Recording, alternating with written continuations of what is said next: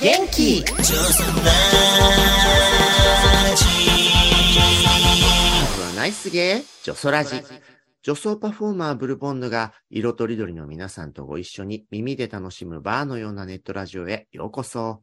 この番組はノーゲーノーライフ株式会社キャンピーの提供でお送りします。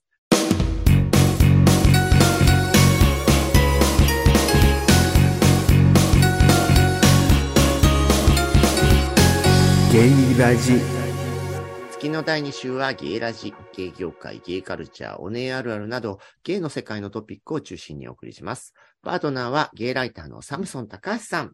今週はいつもより喋ってるぞ。うん、すごい。そして映画ライターの吉弘正道さん。しゃべくりのサムソンさんにびっくりしております。吉弘です、うん、ね、この人呼んでよかったね。本当よかった今週のゲストは小日向さんです。あ、小日向です。よろしくお願いします。はい、今日もお願いします。えー、漫画家、芸雑誌、バディ、G メン、サムソンなどに短編や連載作品を掲載し、現在はデジケットなどネットでも配信。ガチムチ兄貴や親父の濃厚エロスからブサイクお姉のギャグまで幅広い作風で人気ですが、えー、まずはね、やっぱりこうコヒーを語るときに、特に私の周りでは出てくるのが、今、ブサイクお姉のギャグみたいに言いましたけど、アグリコというね、えー、アグリはカタカナで小さいひらがなのつが入って、娘という漢字でアグリッコという作品が、これはあの私も編集者をしていたバディという雑誌で連載されていたものなんですけど、これってやっぱコヒーにもアグリコの話はよくされる？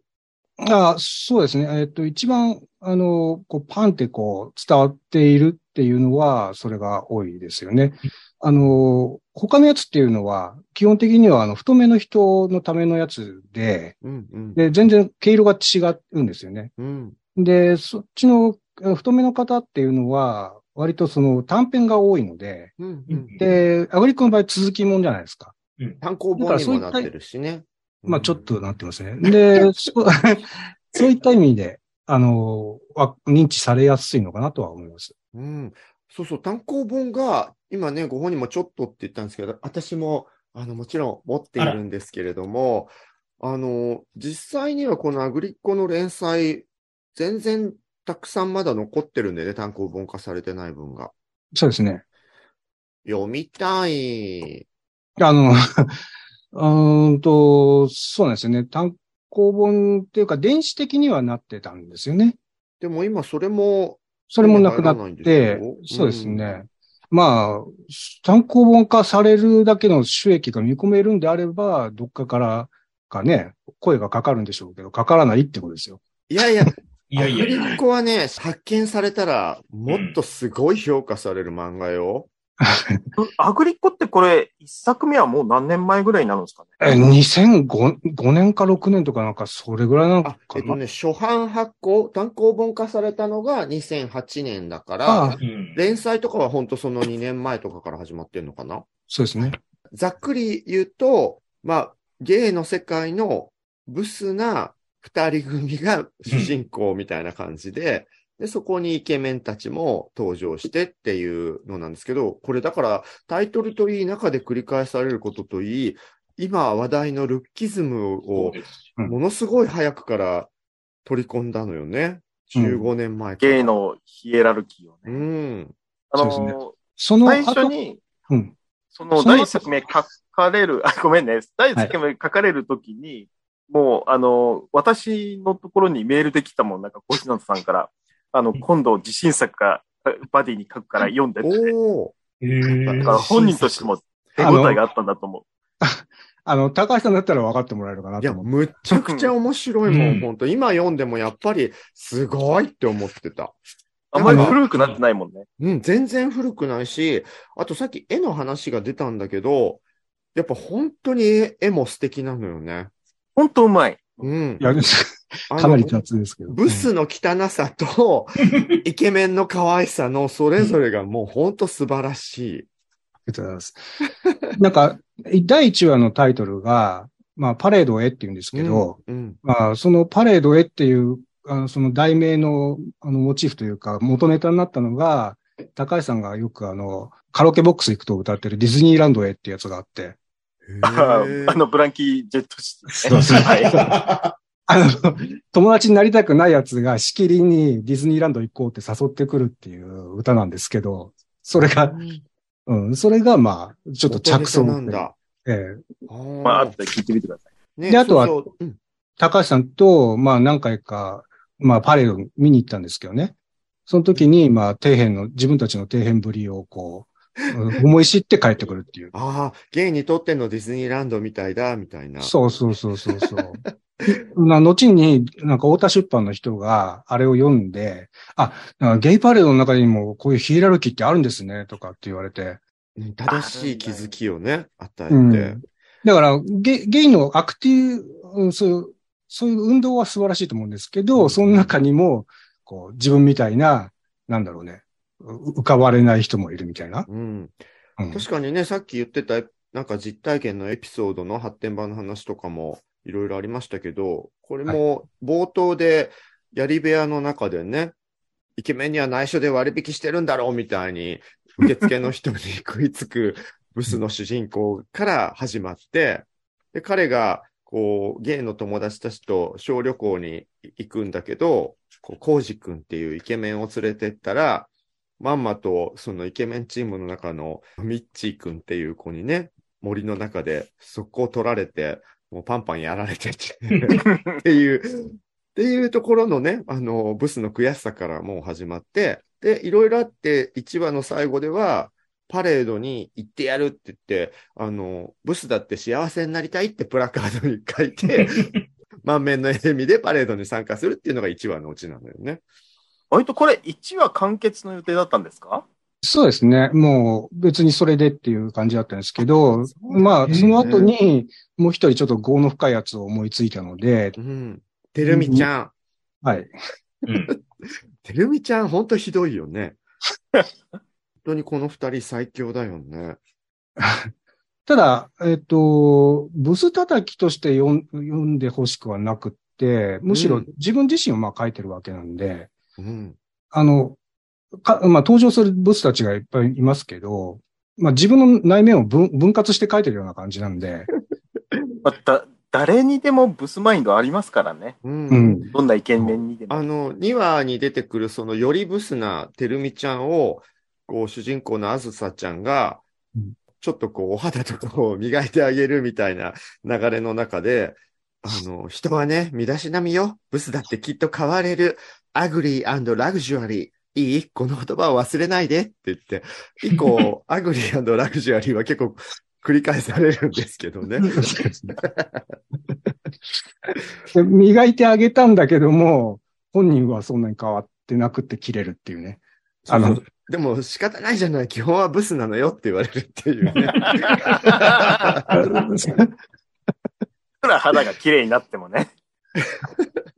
まあね、あのー、そこを上げはしたけどもっていう感じですけどね。ね、そこ上げね。いや、ほんとね、名台詞がいっぱいあって、あの、うん、犬は犬と、猫は猫と結ばれるように、イケメンはイケメンと惹かれ合うんだよ。それは自然の摂理とかね。名台詞。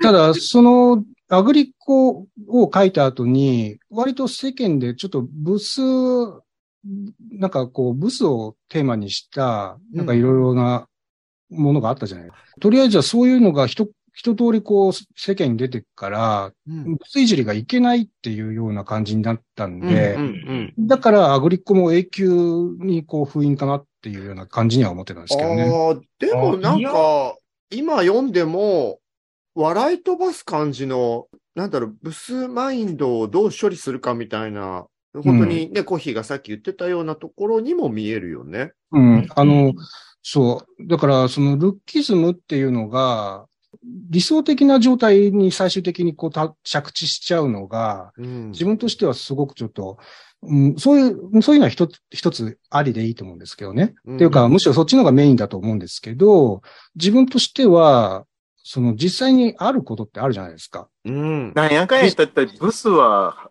あれ持ってないもんね。うん。で、実際に自分が体験したこともあるし、そういうのが、じゃあ全部嘘だったんですかってなると、実際にあったことだから。うん、そうなると、うんと、自分の中でそれをないって言っちゃうと、うん、なんていうのかな、気持ち悪いんですよ。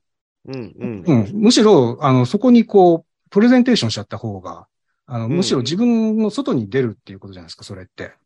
表現するって自分の中にあることを外化することだから。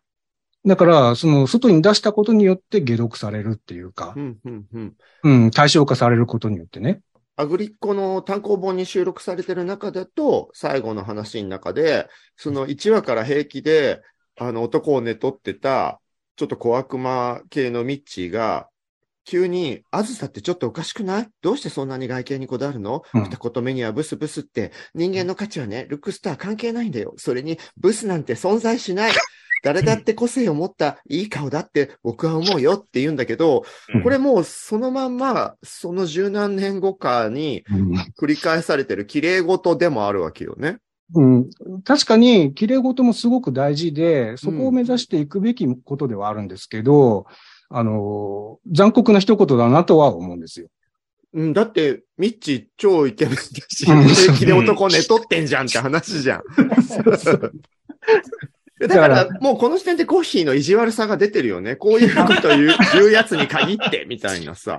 あの、俺は、あの、話の中で、負けさせたいやつには勝たせるっていうのがあって、うんうんうん、あの一番嫌な感じじゃないですか。その方がだから、うん、負かしたいやつをあのそのストーリーの中で負かせるっていうのはなんかちょっと、うん、自分の中ではベタな感じがして、うんうんうん、それだったらその勝たして勝ち誇らせた中にちょっとなんつうのかな読んでる人の側に。うんうんうん、俺じゃないよねっていう気持ちになってもらった方がずっと説得力があるっていうか。うんうん、いいよね。まあ、性格悪いやね。まあ、そうね。とか言って。あと、でももう一つね、その前のエピソードでは、別のイケメンが現れて、うん、あの、その子は最初から最後まで本当に主人公のブスな顔がいけるっぽいんだよね。ああ、はいはい。うん。だからこれは、こういう奇跡だってあるよっていう救いを書いてあげたのうん、そうですね。あの、まあ、その、まあ、勝ち組すぎて自分が近づけないっていうことも書きたいっていうのはあって、相手が勝ち組すぎてね。うんうんうん、その、なんそのアンバランスさじゃないけども、うんうんうんうんうん。っていうのは、あの、そういう子たちっていうのは、周りの友達もみんな勝ち組じゃないですか。うんうん、そうなると、その、例えば A 君のことを好きになったとして、その A 君がものすごい、こう、うん、ルックスが良くて、人気があると、うん。その時に、あの、周りの子たちもみんなルックスのいい子たちで、だいたいそのグループっていうのはそういうことでレベルを保ってたりとかするじゃないですか。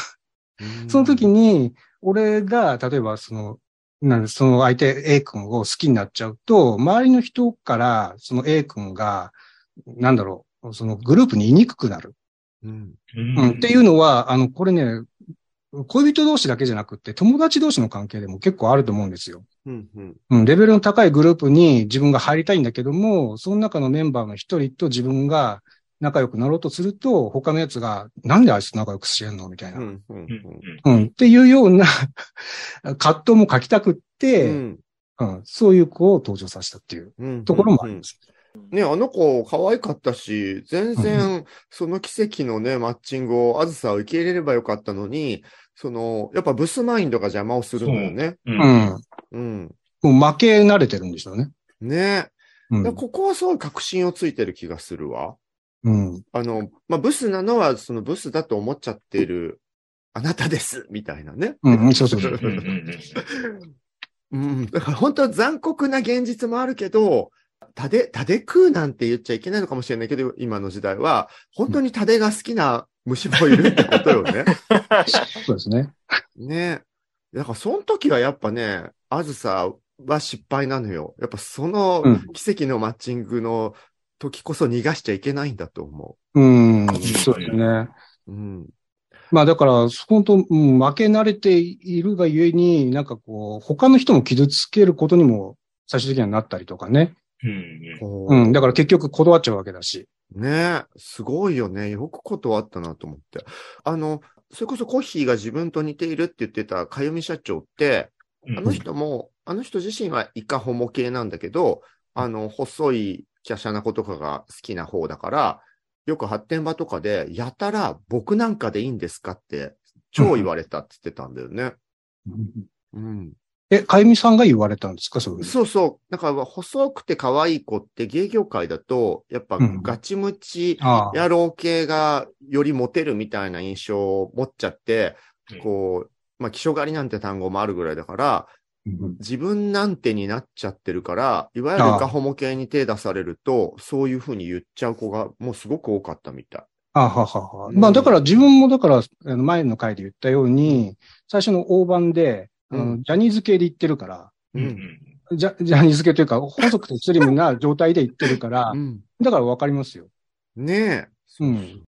だから、こっち系の人はね、本当になんでそんな感じなんですかねって思うけど、うん、まあタイプじゃない人には結構厳しい世界ですよね。ねえ。うん。でもなんかさ、本当デジタルデータとして、例えばまとめたりなんかしたりすることは、コッヒーが今持ってる原稿とかってできなくはないの？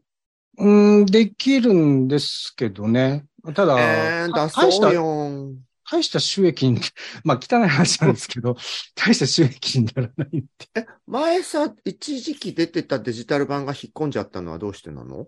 あれは大人の事情です。そうなんだ。あの、ちょっと一悶着あったっていうか。じゃあ、うん、それはバディ、うん、バディから出てたの？そうですね。あ、じゃあ。でも、バディだけの、あの、問題じゃ な, なかったりとかもします。あら。え、あの、け結構、あの、口からは飛ばして叫ぶようなシチュエーションを経て。うわぁ、大変だったのね。ですけどね。今は、権利的に、例えば、勝手にコッヒーが、アグリコ完全版で全部をデジタル出版したりすることはしてもいい状態なんです。あ、今は状態大丈夫です。じゃあもう Kindle とかで出そうよ。うん、これ絶対ね、うん、もっと知らしめた方がいい。多いです。うん。なんですかね。あの、のんけの人も結構好きだったよね、うん、この作品。うん。あのー、うん。ジョソラジーは意外とね、あの、売れるのよ。実際は。そうだ、経済効果。経済効果が。そう。あの、ハッシュタグジョソラジにも経済効果はありますっていうのを作ってくださった方がいたぐらいでね。ああ、そ、その人以外誰も使ってないんですけど。あの、ツイッターにも書いてたけど、あの、のんけの一般の、なんだろう、マスコミからも問い合わせ結構来たっていう。そこ、そこ来ましたね。なんか、えっと、白戦車の方とか。えぇ、ー、サイとかも来たんでしょ？サイも来たし、うん、あと、なんだっけ、ブルータスの編集部の人。編集部の人わかんないけど。超有名どころからやっぱりアグリッコは認められてんじゃん。ね、まあ、うん、書いてくださいっていうより興味があって近づいてきたんだけども、あの、俺のキャラが、多分、超お姉だと思ったんでしょうね。うんうん、あの、カバ、カバちゃんというか、一行さんみたいなタイプだと多分思ったのだと思います。それで、もしそういうタイプだったら、なんか企画が来たかもしれないですけど、うんうん、あの、つまんないじゃないですか。一般の人からしたら普通な感じって。え、でも、漫画だけ載せる分には別にコッヒーがおとなしくてもいいのにね。だからまあそこまでじゃなかったんでしょうね。でも、キャラが面白いと思われたのかな、作者の。そうそう、そういうことだと思いますよ。あの、コッヒーはコッヒーですごい面白いんだけど。まあね、まあね。ただ、一般の人は、やっぱり、その、ビジネスにするためには、おねえっていうのは、おねえで、こう、おキャンな感じっていうのは、あの、すごく大事なんだと思いますよ。作者のキャラとセットで売りたい漫画の話をしたかったんだ。なんか、うん、一つの、一人はそんなような感じでしたね。な, ねなんか、ちょっと、企画を考えてるような感じではあったんですけどね。まあ、じゃあ、とりあえずは、あの、アグリッコ完全版をデジタル出版したら、うん、私も全力で応援して、あ, 本当にあの、小銭ぐらいは稼ごうよ。もう次回作というか続きはないんですか、アグリッコは。なんかあの、もうちょっと、あの、主人公というか登場人物を変えて、うん、あの、若くってスリムでジャニーズ系な子が、えっと、デブ戦の世界で苦しむっていう話。あなたの幼少期。そうそうそうそう。それは、体験では。でも、それを、あの、腐女子の観点から見てるみたいな感じのは面白いかなって思うんですよね。あら、そんな自分から見、そう、自分から見て、すごくプレ、プレシャスというか、あの、かっこいいのに、なんでこんな不幸にっていう子って、うん、こっちの世界結構いると思うんですよ、ね。多いですね。そうよ。うん。うんそうそう。ブルさんもね。そう、まあまあ、そうね。私も、ね、そうです。気象、気象がありコンプレックスに苦しめられましたけど。え、じゃあ、まずは、あの、じゅうごねんまえのアグリコ完全版をデジタル出版して、これでまあ、ルッキズムとかのことがいろいろ言われている今、新たにあの小日向先生が、最新のルッキズム、うん、あの、自己肯定感ものを書くという流れで、もうここはジョソラジのババアたちが、プロデューサーになるぐらいの勢いで、世に出そう。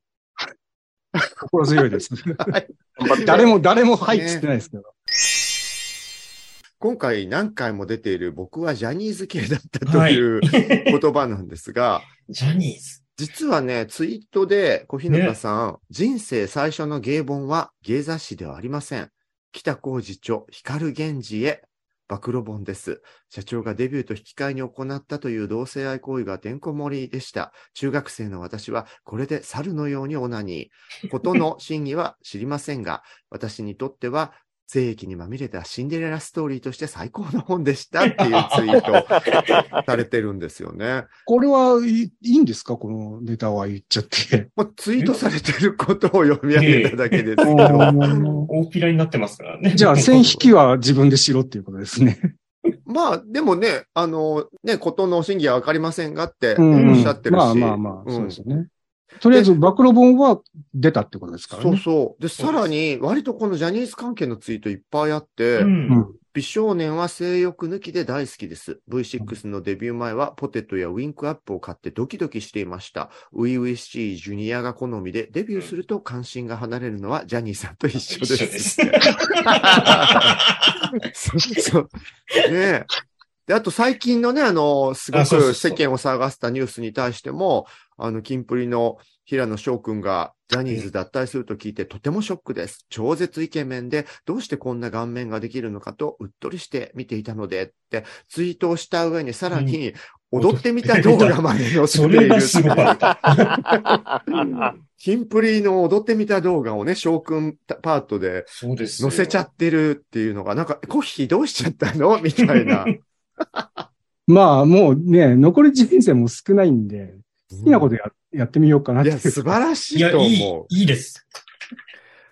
あの、昔は、だからそういうちょっと文学まではいかないけども、少しちょっとおすましな感じのものを書いてたじゃないですか。うんうん、で、次はアグリッコみたいなものを書いて、そうすると読者の人が結構分裂するわけなんですよね。うん、で、うんうん、前書いてたようなものが好きな人、例えば太めのものが好きな人っていうのは、全くその作風違うから、うん、嫌なんですよ、すごく。アグリッコみたいなやつが。うん、だから俺、うん、俺もだからそういう部分を封印してたんですけどね。うんうん、だから、でもまあ、ね、あの、ツイッターでまあやる分にはまあ、自由にやっていいかなと思って。あ、そっか、その野郎系ファンタジーの、まあ、ファンとか買ってくださる人からすると、うん、コッヒーが、あの、キンプリを踊ってる動画をアップすることは、マイナスだみたいな読みはあったのね。そうですね。あの、光源氏のファンだったとかね。うん。でもなんか、それに対するリプライで、まさか小日向さんのこんな姿が見られるには長い、長生きしてよかったですみたいなのもついてたじゃない、うん、ついてますね。割とミステリアスだったもんね、コッヒーって存在自体。わかる。うん。あの、こっち系の方の人って割とその作者も前に出ていくじゃないですか。それは高目源五郎先生とかの話。もうぜ、ぜ、全員って言っていいぐらい。全員そうかな。あの、だって、あの、だって自分のマスコットとか書いて、で、そのマスコットが話してたりとかするでしょ？ああ、そっか。漫画家さん全般にそういうキャラ立てする人はいるよね。でしょ、うん。だからそういう意味では俺今までそういうこと全然やってこなかったから。うーん。だから自分がキャラクターになってみよう。だから自分と作品は全然別だから、つうことで、マスコットとか書かなかったわけです。うん。でもまあ、今はもういいかなと。うん。野郎系のエロス系の作品の時って、それはそれで小日向の中のものを投影してたの？あの、どっちも本当なんですけどね。あの、気持ち的には。うんうん。だから分裂してるっていうか。まあ、でもさ、ガチムチ野郎系の人のセックスしてる時を描いたのがそっちの作品だとすると、そういう人たちがあの気心知れたおねえ友達とキャッキャやってる時のマインドを描いたのが多分アグリッコみたいな意味では、うんとね、同じ人の中にある部分だよね。まあこっちの方の人って割とそうですね、ひげ短髪をガチムチでおねぶっこいてるっつうのは、うん、まあ普通じゃ普通ですね。うん、ね、でその人セックスの時はそれ封印するもんね。うんうんうん、そうですね。小日向さんと最初に会ったとき、熱くダパンプについて語られたんで、もう今は。ダパンプなんだ。はい、そうだよね。だから本当ジャニーズ、すごい、うん、すごい昔から好きなんだね。男のアイドルは好きなんですけどね。女のアイドルはそこまで。うん、っていうと、こっちの世界では割と。少数派だよね。少数派ですね。少数派なんです、うん。意外に、だから、これも言いたいんですけど、こっちの方の人って、アイドルがすごく好きなんだけど、例えばチェッカーズの話するとみんな黙って、黙るとかあの。ルーシーさんが前、チェッカーズの話なさったんですけどね。うん、その時も、みんな、その、いる人たちが、シーンって一瞬。そうね。本当に女装らし聞いてるね、コッヒー。うん、そして、細かい。多分、おにゃんことかだったらみんな飛びつく。うん、そうそうそう、盛り上がる。あの、もうなんか、うん、しかもその中の山本スーザン久美子が、みたいなことを言い出す、うん。そうそうそうそう。おねっていうのはさ。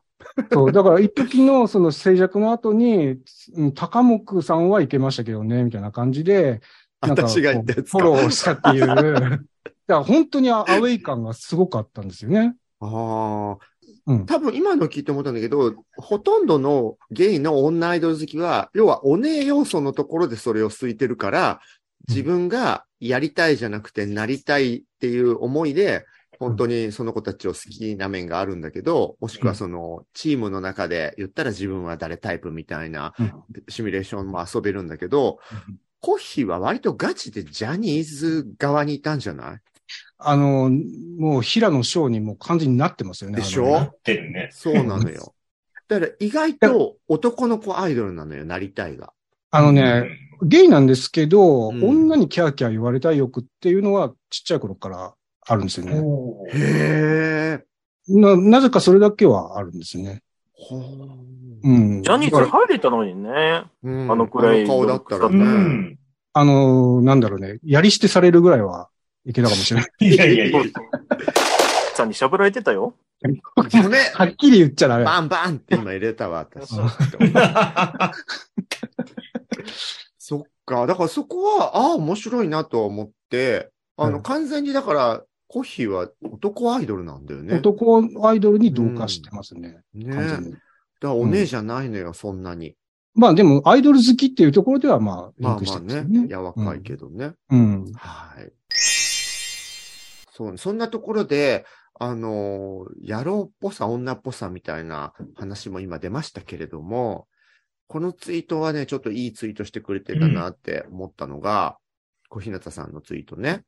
野郎系が得てしてお姉さん、女装の方が実は野郎っぽいみたいに言われる現象はコントラストによるものだと思います。地が男だと小指を立ててるのが目立つ。地が女装だと大股開いてるのが目立つっていうのを言ってて、いや、これはいいこと言ってくれたって思ったんだよね。うん、これね、中身はそんな感じ。うん。うん、私も女装してる時の方が男っぽいとか言われたりするんだよね。うんうんうんうん。うんだから、本当にコントラストとか、字がどっちかっていうことだけなんですけどね。うん、そうそう。あの、相対的なね、その、うん、すごい怖そうな、こう、やからっぽい風貌してる人が、電車で席譲ったりすると、何この人超いい人じゃんって言われるっていう、そういう効果だよね。昔、あの、松本人志さんがテレビで言ってたのが、うん、なんか、あの、いつもこういう態度が悪いから、感じが悪いキャラでいるから、少し親切してやると、すごいいい人に見られるとかって、うんうん、それを利用してるみたいなこと言ってましたけど、うん、割と人の目ってそういうことですよね。そうだね。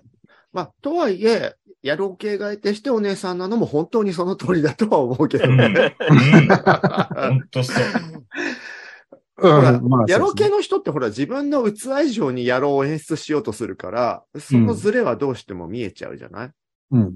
あの、笑い声とかすごいけたたましくって、うん、やっぱりあの、ちょっとこっちの人特有かなっていう気がしますけどね。ね。あの、よく言う不意のおねえ漏れ現象とかもさ、そう普段なんかちょっとぎこちないぐらいに野郎っぽい動きをしてる人が、うん、びっくりした時だけヒヤンみたいになるみたいなね。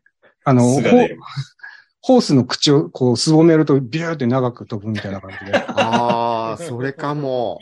我慢、ね、我慢した分、一点からものすごい勢いで噴出するみたいな。そうそう。そもそもゲイ男性の中のお姉性を、その圧力で出すのがドラァグクイーンみたいな表現だから、うん、なるほどね、うん、パートタイムにステージの上で出すからもう子供の頃から良くないものとして溜めといた女性性を出しては女性性モンスターみたいになっちゃうんだよね、うん、なんか笹子さんをあの放送で聞いてる限りでは、うん、あんまりこう言っちゃ悪いんですけど女性性あんま感じないというか。えー、えー、させちゃん聞いたらショックだぞ。なんかむしろなんか男っぽいような感じがするんです。ダメ、それ言っちゃダメ。ごめんなさい。ダメ、それ言っちゃダメ。行くよ。なんかゲイ的に、ゲイ的に言うとこれは褒め言葉になるんですけど。あ、そうそうそうそう。でも本人的には全然。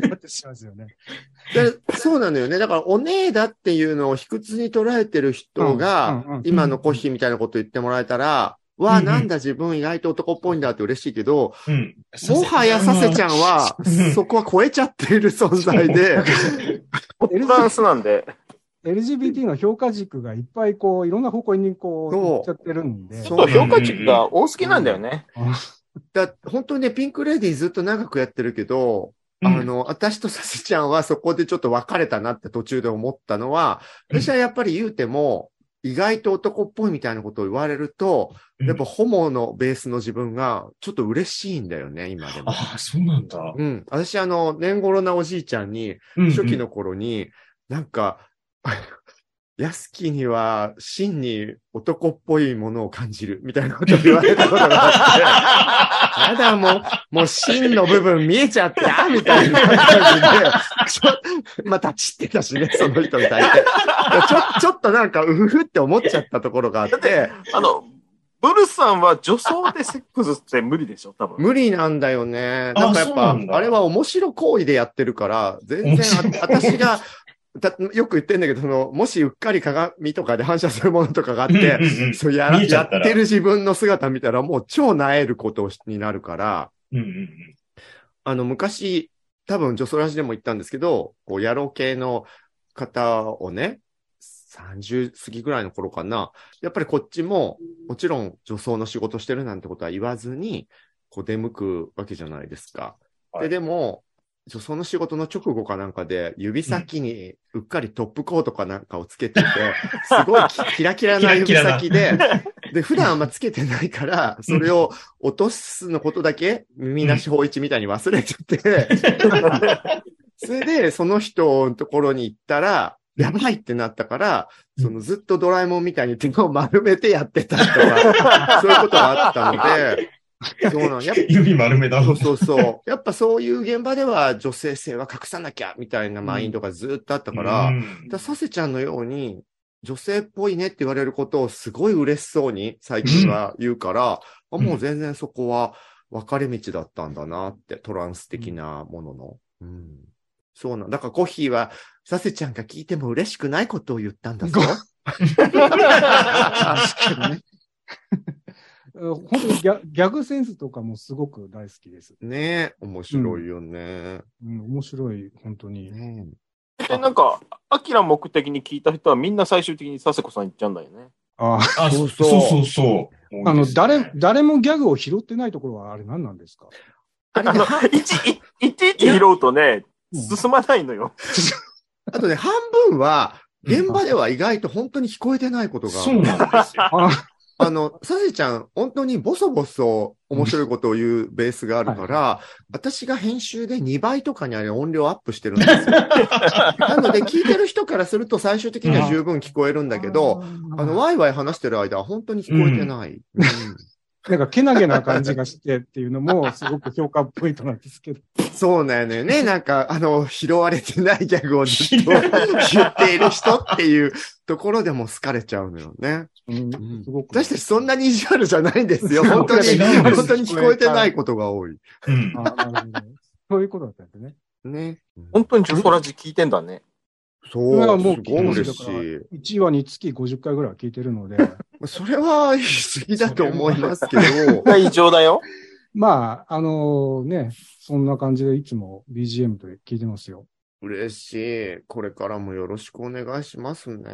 はいはい。つうか、あの、遊びましょうよ。あ、そうそう。全然あの、友達がいなくって、独り言ばっかり上手くなってるんですけど。うんうん、えー、なんか、久しぶりに遊びましょうよ。ねえ。小玉治先生たちと。うん、ああ、本当にな、小玉先生も。なんか、稲毛海岸とか行きましょうよ。昔のね、芸出版チームとか、あとはね、こう、させちゃんとかも誘ってもいいしね。そうですね。うん、にじゅうねんまえさんにんで稲毛海岸行ったよね。本当に。あの、緑色の海でね、さんにんで泳いで。はい。懐かしい。うん。あの時は、なんか、こう、茂みの中で、なんかイケメンが一人いたんで、あの、高橋さんと小玉さんと俺でさんにんで、ど、誰に、あの、来るか、試そうって話になって。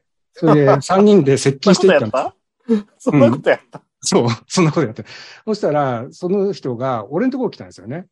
そしたら、その後から、二人が、よく見たらイケメンじゃなかったあれ、とか言い出して。最高負け惜しみ。それ大事。それで、あの、コーヒー行けばあそこに、俺たち帰るから、とかって言って、車で来てるのに、車で来てんのに帰られるのそう。ひどい。すごい怖いお姉さんたちだなとかって思って。いや、やっぱね、そういうもんですよ。自分に来ないようなやつはブスってぐらい思わないと。生きていけないのよ。そうですね。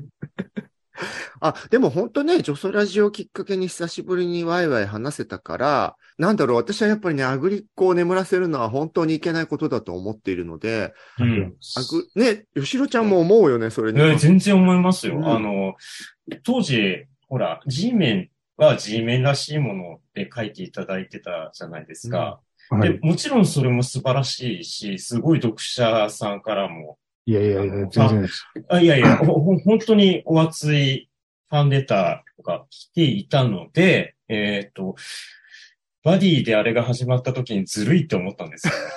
正直。あ、よしひろちゃんはあっちの方がより好きだもんね。すっごい好きだったんで、うわ、ずるい。でも、これはバディじゃないとできないよね。あ、そうだね。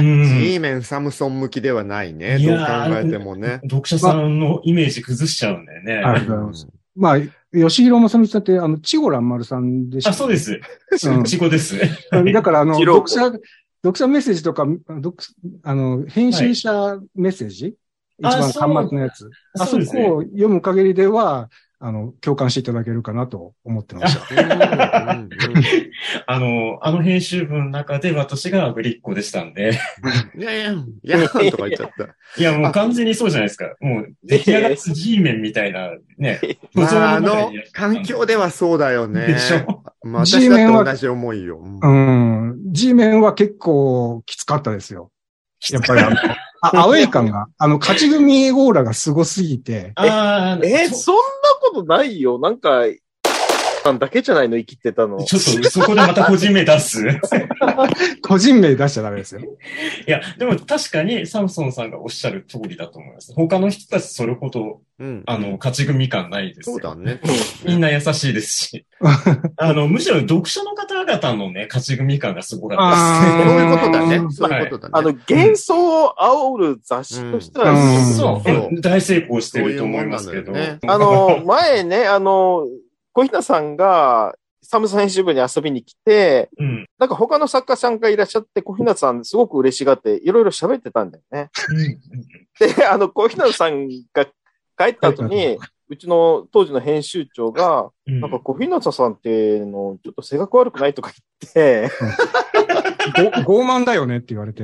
傲慢だよねとか言って、私も性格が悪いんで、それを小日向さんにポロって、あ編集長がご君のこと傲慢だって言ってたよって。ひどい。傲慢って。という、ちょっと地獄絵図みたいなのがあって、本当にその際は申し訳なかった。あ、フォローしておくと、今の編集長さんではないです。フォローしておきます。ってさ、なんかツイートでも書いてたけど、言葉が何の気なしにひどいことを言ったりするんだよね、きっとね。なんか、素敵な人にイノシシみたいで可愛いですねって言うとか。ああ。なるほど。そうそうそう。ナマズみたいですねとか。そうそう。なんか、コーヒーの中では褒め言葉のつもりで言ったらしいんだけど、うんうん、まあ、ナマズみたいですねっていうのが、褒め言葉に思える人はほとんどいないんじゃないね。佐世子さんに男を感じますか？ひどいですね。あ、そうそうそうそう。ああ、だから、何が喜ばれるかはあんまり読めてないのかもしれないですね。読めてないですね。だからそこ天然なんでしょうね。可愛い。いい、いい感じでまとめたね。あでもね、本当にアグリコ復刊の計画会でもいいから、うん、ぜひリアルもしましょうね。みたいですね。今日もね、小日向さん、ズームでいつものようにゾソラジ収録してるんですけど、うん、あの、はい、初のカメラは持ってないので、音声だけで参加しますっていう状況で、うん、せっかくの可愛い顔が映ってないんですよ。あの、貧乏すぎて買えないんですよ、カメラを。買ってあげようか？本当に買ってほしいですよね。あの、せんえんぐらいのでいいので、クラウドファンディングで。そうそうそう、せんえん。クラウドファンディングしないよ。一人、一人いちえんでちょっと募りたいですけどね。本当。うん。あの、小日向さんでもさ、何やかんや言って、私の知ってる作家さんの中では、純粋に一番、見た目だけで言うといい男なんだ。うん、私も本当可愛いと思うよ。イケメンだと思いますよ。うん、いや、でも、も、ひも手話は全部本当ですけどね。あれはなんだこんなさ、認知の歪みも含めて、うん、本当に特殊な人だよね。うんうん、な、なんでこんなブスマインドが育っちゃったのかね。ねえ、だって勝ち組系に行けたはずなんですけどね。全然。だからやっぱり家庭が歪んでたのかな。まあ、サムソンで初めに書き始めたっていうところがやっぱり全てを物語っている。ずっとサムソンファンにすごく怒られたんです。あデブセンバーに行ったら、あの、気象狩りみたいなことを言われて、そうそうそうそう、あの、若い子が行くバーに行ったら、デブセン気持ち悪いって言われて、うん、うん。そんな感じですね。だからどこにも行き場がないっていう。でもここにじゅうねんとかのその今の感じだったら、ちょっとそれっぽい店行ったら、モテる側の客になれるわけじゃない。うん、そういうなんか、向こうから来るものに対しても疑ってるんだ。ああ、言われないですよ。だから、さっき言ったように、フレイディ・マーキュリーみたいで気持ち悪いって言われましたけど、ね。いや、そんなこと言う。言った人に問題があるんじゃないかな。だから本当、フレイディ・マーキュリーに失礼なんですけど。それこそほら、最近のね、映像で踊ったり、バイオリン弾いたりしてるのを出すときに、うんうん、もうほら、好意的なリプライとかがいっぱいつくわけじゃん。かっこいいです。ああ、それはやっぱり読者サービスをしているから、やっぱり向こうの方も気使っているんじゃないでしょうかね。いや、そうじゃないと思うよ。うわぁ、ダメだ、この子、もうダメだ。もう、プラスを受け止められなくなっちゃうよね。そんなトラウマが受けたら。だから、高橋さんとは、すごくそういうところで、うん、なんていうのかな、うん、お互いつつき合って楽しんでたんですよ。ああ、でも。お互いの劣等感をつつき合って。私よんじゅう過ぎたらもう卒、卒業したっつうのは言われたけど、うん、もう諦めたわ。うん。ここら辺は。次のページ。本年ギャグやんなくなったよね。うん。あんまり、うん、もう疲れちゃった。うん、うん。ちょっとわかる。疲れちゃった。うん。まあでも、高橋さんの場合もう一般の方の世界に旅立たれたので、どういうこと？あんまりこっちの方の力学で苦しむことはなくなったんだ。苦しんでるよ。あの、発展バイクのために苦しんでるけど。まあ、現場をちゃんと体験し続けてるのは圧倒的にアキラよね。ああ、発展場っていう意味で、うん、はい。もう、それが日常なんで、もういいです。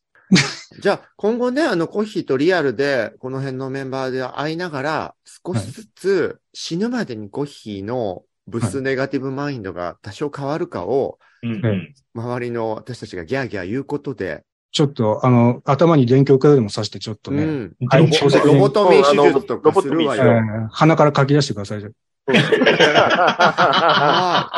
ね、そんなコヒーのこれからの変化も楽しみに。ほら、ちょうどごじゅうじゃない、今度。あ、そうですね。今よんじゅうきゅうだから。うん、はいはい。ごじゅう、ごじゅっさいから嫌なぐらいに、急にモテに目覚めた人になっちゃってもいいのよ。ポジティブマインドに。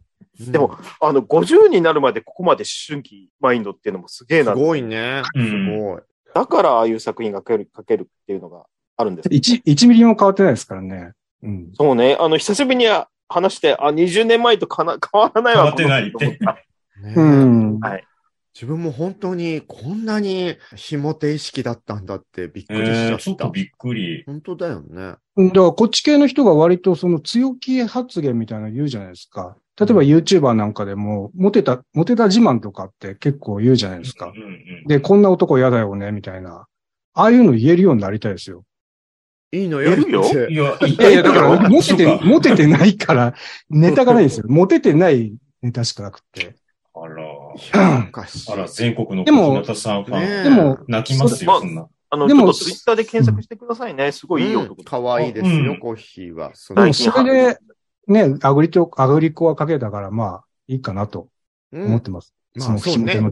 そういう意味では、あの作品を生んだのはひもてマインドがあったおかげだもんね。そうです、そうです。うん、じゃあ本当、今回は、小日向さんのね、割とミステリアスだった、こう、素顔をいろいろ教えていただいてありがとうございました。ありがとうございました。はい。ジョソラジはキャストの皆さんが自宅からリモート会議システムで集まって収録をする手弁当なネットラジオ番組です。ノイズなどの音声トラブル、家族や猫の声、恥ずかしい音などの混入はご容赦ください。生放送企画などの最新情報、お便りの送り先はツイッターのジョソラジアカウントをチェックしてくださいね。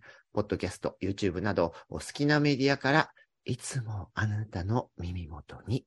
それでは次回もお楽しみに。小日向さんありがとうございました。ありがとうございました。ツイッターフォローしよう、小日向さんの。あ、そうですね。してなかったの？え？電話番号も知らないんですけど。ちょっ